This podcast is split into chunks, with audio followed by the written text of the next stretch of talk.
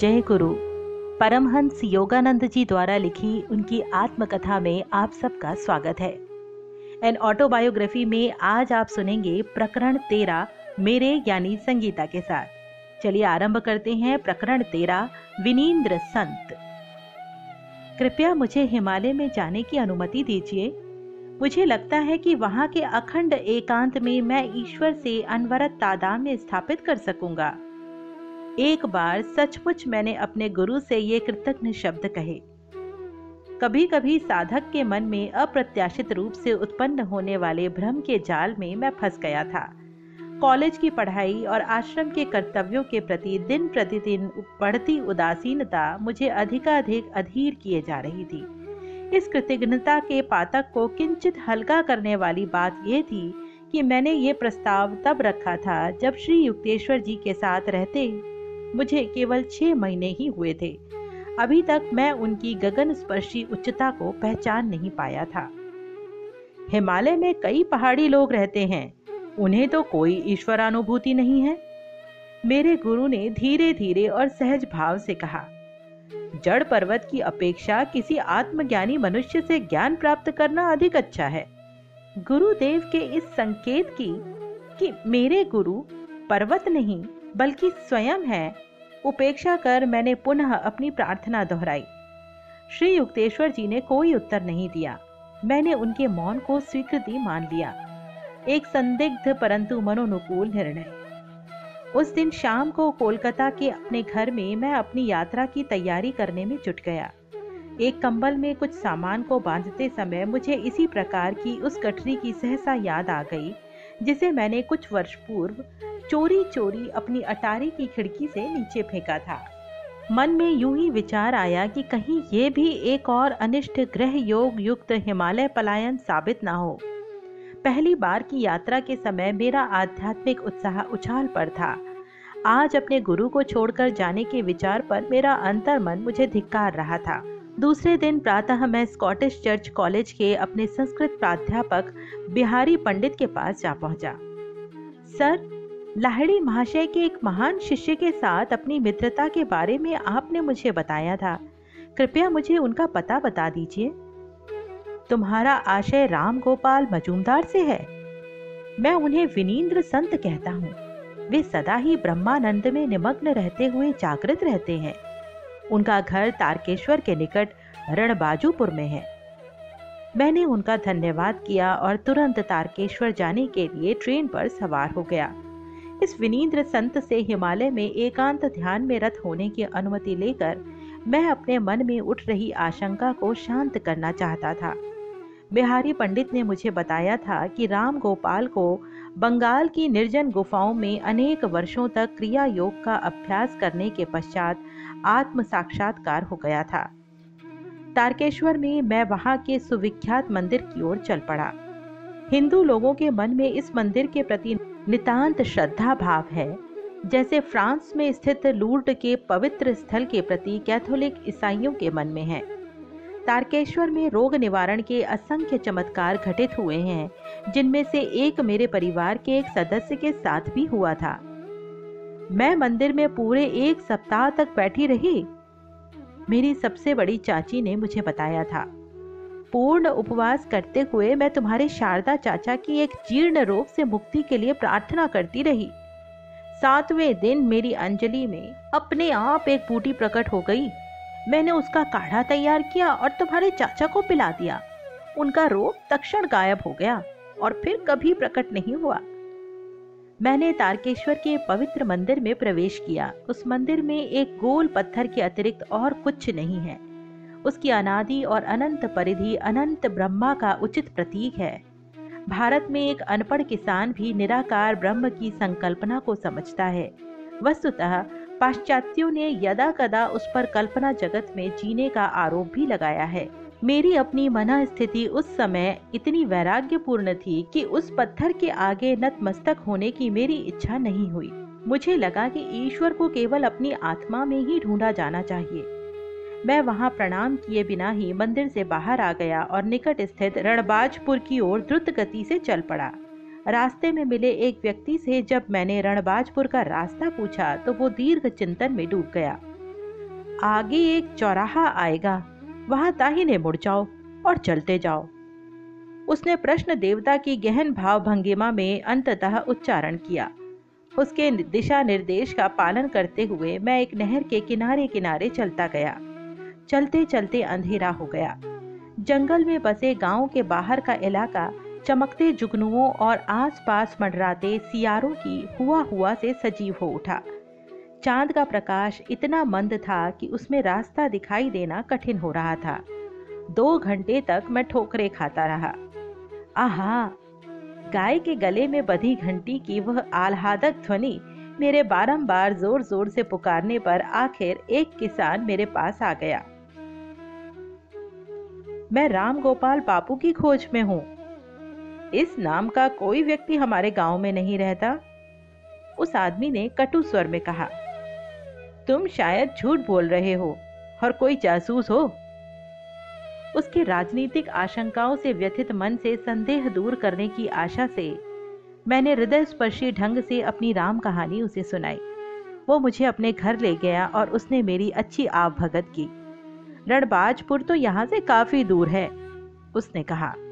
चौराहे पर तुम्हें बाएँ मुड़ना चाहिए था, दाहिने नहीं। खिन्न मन से मैं सोचने लगा, मुझे रास्ते में मिलकर दिशा निर्देश देने वाला वो पहला आदमी अनभिज्ञ पथिकों के लिए एक निश्चित अभिशाप था। मोटे चावल का भात, मसूर की दाल और आलू और कच्चे केले की रसदार सब्ज़ी के स्वादिष्ट भोजन के बाद आँगन से सटी एक छोटी सी झोपड़ी में मैं सोने के लिए चला गया। दूर कहीं पर गाँव के लोग मृदंगों और करतालों की ध्वनि के साथ उच्च स्वर में कीर्तन कर रहे थे। उस रात नींद आने का तो प्रश्न ही नहीं था। मैं एकांतवासी योगी राम गोपाल के पास पहुँच जाने के लिए गहरी प्रार्थना करता रहा। जैसे ही मेरी झोपड़ी के छिद्रों से उषा की पहली किरण अंदर आई, मैं रणबाजपुर के लिए निकल पड़ा। धन के ऊबड़ खाबड़ खेतों में से कटे हुए धान के ठूठों पर और सूखी मिट्टी के बड़े बड़े ढेलों से बचता बचाता मैं धीरे धीरे चलता जा रहा था। यदा कदा मिल जाने वाला कोई किसान मुझे पूछने पर एक ही उत्तर देता कि रणबाजपुर बस एक ही कोस दूर है। छह घंटों में सूर्य ने क्षितिज से मध्याकाश की अपनी यात्रा तय कर ली, परंतु मुझे अब लगने लगा था कि मैं रणबाजपुर से सदा के लिए एक कोस दूर ही रहूँगा। दोपहर भी आधी ढल गई। तब भी मेरा विश्व अंतहीन धान खेतों में ही सिमट कर रह गया था। आकाश से हो रही अग्नि वर्षा से बचने का कोई उपाय नहीं था, और उसकी दाहकता ने मुझे लगभग चक्कर खाकर गिर पड़ने की अवस्था तक पहुँचा दिया था। मैंने एक आदमी को आराम से टहलते हुए अपने पास आते देखा। अब मुझे उससे फिर वही प्रश्न पूछने का साहस भी नहीं हो रहा था कि कहीं फिर बस एक कोस का उत्तर न मिले। वो आदमी मेरे पास आकर रुक गया। नाटे कद और दुबले पतले शरीर का वो आदमी अपनी हृदय वेधी काली, तेजस्वी आँखों के अतिरिक्त दिखने में पूर्णतः अप्रभावशाली था। मैं रणबाजपुर से जाने वाला था, परंतु तुम्हारा उद्देश्य अच्छा था, इसलिए मैंने तुम्हारी प्रतीक्षा की।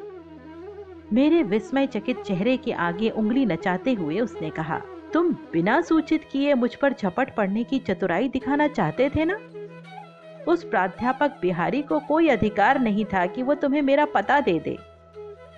इस सिद्ध को अपना परिचय देना अब केवल शब्दाडंबर ही होगा, ये सोचकर अपने ऐसे स्वागत पर कुछ दुखित अंतकरण से मैं अवाक खड़ा रहा। अचानक उन्होंने अगला प्रश्न किया अच्छा बताओ तो तुम्हारे विचार में भगवान कहाँ है? क्यों? वो मेरे भीतर और सर्वत्र हैं। निश्चय ही मेरी व्याकुलता मेरे चेहरे पर पूर्णतः प्रकट हो रही थी। सर्वव्यापी हाँ? वे दबी हँसी हंसे। तब क्यों युवक महोदय, तुमने कल तारकेश्वर मंदिर में प्रस्तर प्रतीक में विद्यमान ब्रह्मा के आगे सिर नहीं झुकाया? तुम्हारे अभिमान के कारण ही तुम्हें उस पथिक द्वारा, जिसने दाहिने बाएँ के सूक्ष्म भेदों की चिंता ही नहीं की, गलत दिशा निर्देश दिए जाने का दंड मिला। आज भी तुम्हें काफ़ी मुसीबतें झेलनी पड़ी हैं। मैं इस बात से विस्मय विभोर था कि मेरे सामने खड़े अति सामान्य दिखने वाले उस शरीर में सर्वव्यापी दृष्टि छुपी हुई थी और उनकी बात से मैं पूर्णतः सहमत हुआ।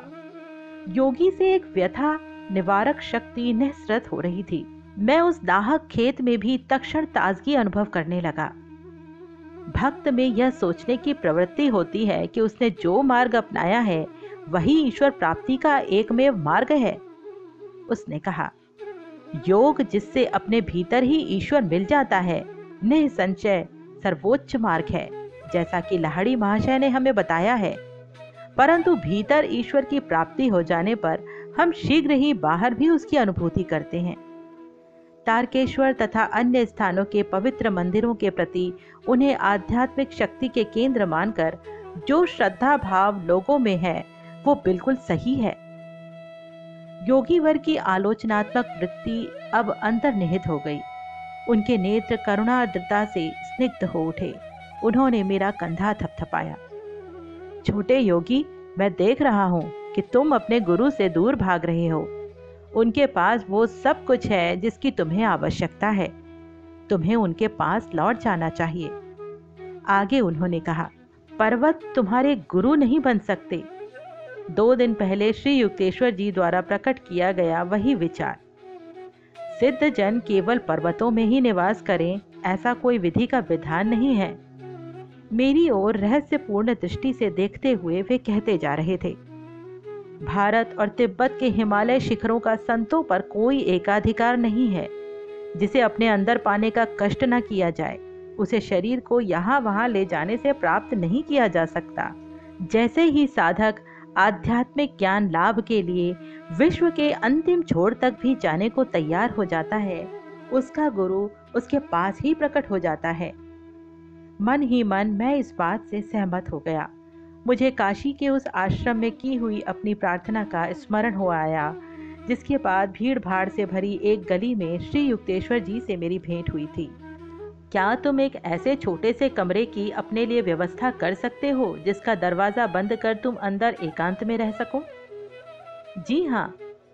मेरे मन में ये विचार उभर आया कि ये संतवर इतनी विलक्षण गति से सामान्य स्तर की बातों से व्यक्तिगत स्तर पर उतर आते हैं। तो वही तुम्हारी गुफा है। योगी राज ने ज्ञान जगा देने वाली एक ऐसी दृष्टि मुझ पर डाली कि मैं उसे आज तक नहीं भूल पाया। वही तुम्हारा पावन पर्वत है, वहीं तुम्हें ईश्वर की प्राप्ति होगी। उनके इन सरल शब्दों ने हिमालय के लिए मेरे मन में बैठी तीव्र आसक्ति एक पल में समाप्त कर दी। धान के एक दाहक खेत में मैं पर्वतों और अनंत बर्फ़ के स्वप्न से जाग गया। युवक महोदय तुम्हारी ईश्वर लालसा प्रशंसनीय है। मैं तुम्हारे प्रति तीव्र प्रेम अनुभव कर रहा हूँ। राम गोपाल बाबू ने मेरा हाथ अपने हाथ में पकड़ा और जंगल में बनी खुली जगह में बसी एक छोटी सी, विचित्र सी लगने वाली बस्ती में मुझे ले गए। इस बस्ती में घर मिट्टी के बने हुए थे, जिनकी छतें नारियल के पत्तों से बनी थीं। प्रवेश द्वारों को ताज़े फूलों से सजाया गया था। अपनी छोटी सी कुटीर में ले जाकर संत महाराज ने मुझे एक बाँस के मचान पर बैठाया। मुझे उन्होंने नींबू का शरबत और मिश्री का एक टुकड़ा दिया। तत्पश्चात हम उनके आँगन में गए और पद्मासन लगाकर ध्यानस्थ हो गए। ध्यान में चार घंटे बीत गए। मैंने आँखें खोल कर देखा तो चंद्रमा के प्रकाश में योगी राज की मूर्ति निश्चल बैठी थी। मैं अपने पेट को दृढ़तापूर्वक याद दिला रहा था कि मनुष्य केवल अन्न से ही जीवित नहीं रहता। तभी राम गोपाल अपने आसन से उठ गए। मैं देख रहा हूँ कि तुम्हें बहुत ज़ोर से भूख लगी है, उन्होंने कहा। भोजन अभी तैयार हो जाएगा। आँगन में ही उन्होंने मिट्टी के एक चूल्हे में आग जलाई। थोड़ी ही देर में हम केले के विशाल पत्तों पर चावल और दाल खा रहे थे। उन्होंने खाना बनाने में मेरी ओर से कोई सहायता स्वीकार नहीं की थी। अतिथि देवो भव की हिंदी लोकोक्ति का भारत में अनादिकाल से श्रद्धा पूर्वक पालन किया जाता रहा है। बाद में अपनी विश्व भ्रमण यात्राओं में मैं यह देखकर अत्यंत आनंदित हुआ कि अनेक देशों के देहाती इलाकों में अतिथियों का इसी प्रकार सम्मान किया जाता है। शहरी लोगों में अपरिचित चेहरों की अति बहुलता के कारण अतिथि सेवा का उत्साह ठंडा पड़ गया है। उस छोटी सी जंगल बस्ती के एकांत में योगी वर के पास बैठे बैठे मनुष्यों की भीड़ भाड़ से भरे स्थान कल्पनातीत रूप से सुदूर लग रहे थे। कुटीर का वो छोटा सा कमरा एक मृदु प्रकाश में रहस्यमय रूप से आलोकित लग रहा था। राम गोपाल ने मेरा बिस्तर बनाने के लिए कुछ फटे कंबल ज़मीन पर बिछा दिए और स्वयं एक चटाई पर बैठ गए। उनके आध्यात्मिक आकर्षण से विभोर होकर मैंने साहस बटोर कर एक निवेदन उनसे किया। महाराज, मुझे आप समाधि क्यों नहीं प्रदान कर देते? प्रियवत्स मैं खुशी से तुम्हें ये ईश संपर्क करा देता, परंतु उसका मुझे अधिकार नहीं है। उन्होंने अर्धोन्मिलित नेत्रों से मेरी ओर देखा। शीघ्र ही तुम्हारे गुरुदेव तुम्हें वो अनुभव प्रदान कर देंगे। इस क्षण तुम्हारा शरीर उसके लिए तैयार नहीं है। छोटे से विद्युत बल्ब में अत्यधिक वोल्टेज की विद्युत छोड़ दी जाए तो उसके जैसे परखच्चे उड़ जाएँगे। उसी प्रकार तुम्हारी नाड़ियाँ भी अभी महाप्राण के उस अत्यधिक भारी प्रवाह को सहन करने के योग्य नहीं बनी हैं।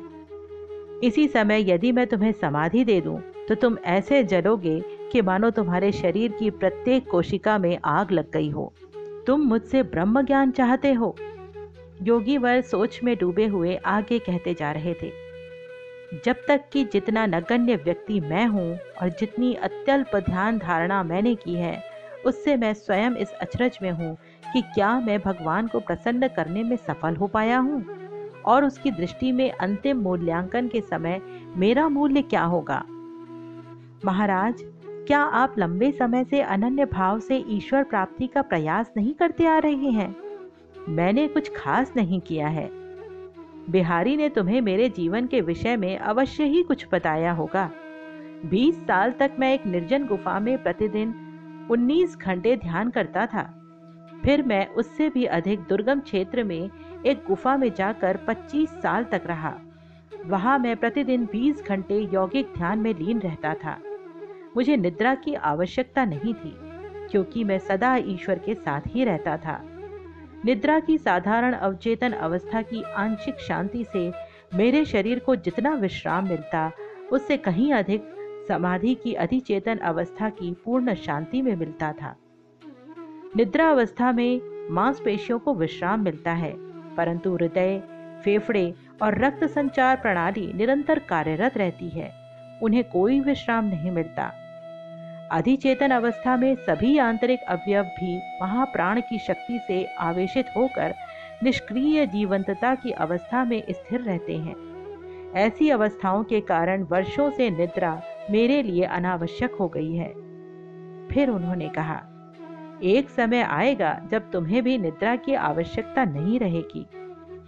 हे भगवान, आप इतने लंबे समय से इतनी अधिक ध्यान धारणा करते आ रहे हैं और अभी भी आपको निश्चित पता नहीं कि आपने प्रभु को प्रसन्न कर दिया है या नहीं। मैंने आश्चर्य से कहा, फिर हम जैसे साधारण लोगों का क्या होगा? क्या तुम नहीं समझ रहे हो वत्स, कि ईश्वर स्वयं अनंत काल है?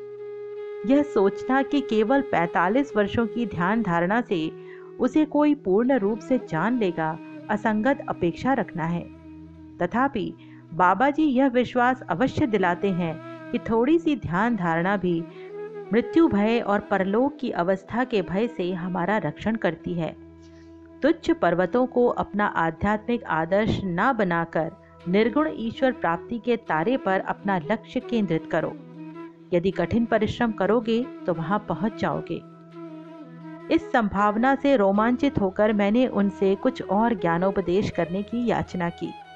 उन्होंने लाहड़ी महाशय के गुरु बाबा जी के साथ अपनी प्रथम भेंट की अद्भुत कहानी सुनाई।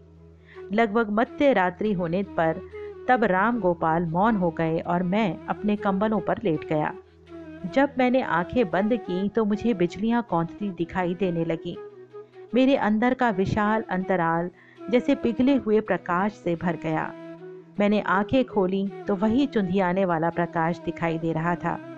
वो कुटीर उस अनंत महाकाश का एक छोटा सा हिस्सा बन गई थी, जिसे मैं अपनी अंतर्दृष्टि से देख रहा था। तभी योगी राज ने कहा, तुम सोते क्यों नहीं? महाराज, मैं कैसे सो सकता हूँ जब मेरे चारों ओर बिजलियाँ कौंद रही हों? चाहे मेरी आँखें बंद हो या खुली, तुम धन्य हो जो तुम्हें यह अनुभव मिल रहा है। इन आध्यात्मिक प्रभा किरणों का दर्शन आसानी से नहीं होता। फिर उन्होंने स्नेह के कुछ और शब्द कहे। उषा काल होने पर राम गोपाल ने मुझे मिश्री के कुछ टुकड़े दिए और वापस लौट जाने के लिए कहा। उनसे विदा लेने में मुझे इतना दुख हो रहा था कि अश्रु मेरे गालों पर बहने लगे। मैं तुम्हें खाली हाथ नहीं जाने दूँगा। योगी राज ने दयाद्र होकर कहा, मैं तुम्हारे लिए कुछ अवश्य करूँगा। वे मुस्कुराए और उन्होंने अपनी दृष्टि मुझ पर स्थिर की। मैं निश्चल हो गया, मानो ज़मीन से चिपक गया हूँ। उनसे निःसृत होने वाली शांति की धाराओं ने मेरे संपूर्ण अस्तित्व को आप्लावित कर दिया। तक्षण मेरी पीठ का दर्द ठीक हो गया, जो अनेक वर्षों से बीच बीच में मुझे तकलीफ़ देता रहता था। ज्योतिर्मय आनंद के सागर में नहाकर नव उल्लास प्राप्त करने से अब मेरा रुदन बंद हो गया। राम गोपाल की चरण वंदना करके मैं जंगल में प्रवेश कर गया। जंगल की उलझती झाड़ियों में से रास्ता बनाते हुए कई धान खेतों को पार करता हुआ आखिर मैं तारकेश्वर पहुँचा। तारकेश्वर में दूसरी बार मैं अब मंदिर गया और वहाँ भगवान के सामने साष्टांग दंडवत किया। वो गोल पत्थर मेरी अंतर्दृष्टि के सामने आकार में बढ़ता गया और आकाश पिंड बन गया, जिसमें वलयों पर वलय, अंचलों पर अंचल, सभी ईश्वर की प्रभा से ओत प्रोत लग रहे थे। एक घंटे बाद मैं खुशी खुशी कोलकाता की गाड़ी में बैठ गया। मेरी यात्राओं का अंत हो गया। उत्तुंग पर्वतों में नहीं, बल्कि अपने गुरु के हिमालय सदृश व्यक्तित्व के चरणों में। प्रकरण तेरा समाप्त हुआ। An autobiography of a Yogi का सफ़र जारी रहेगा अगले प्रकरण में। इसे लाइक और सब्सक्राइब ज़रूर कीजिए। जय गुरु।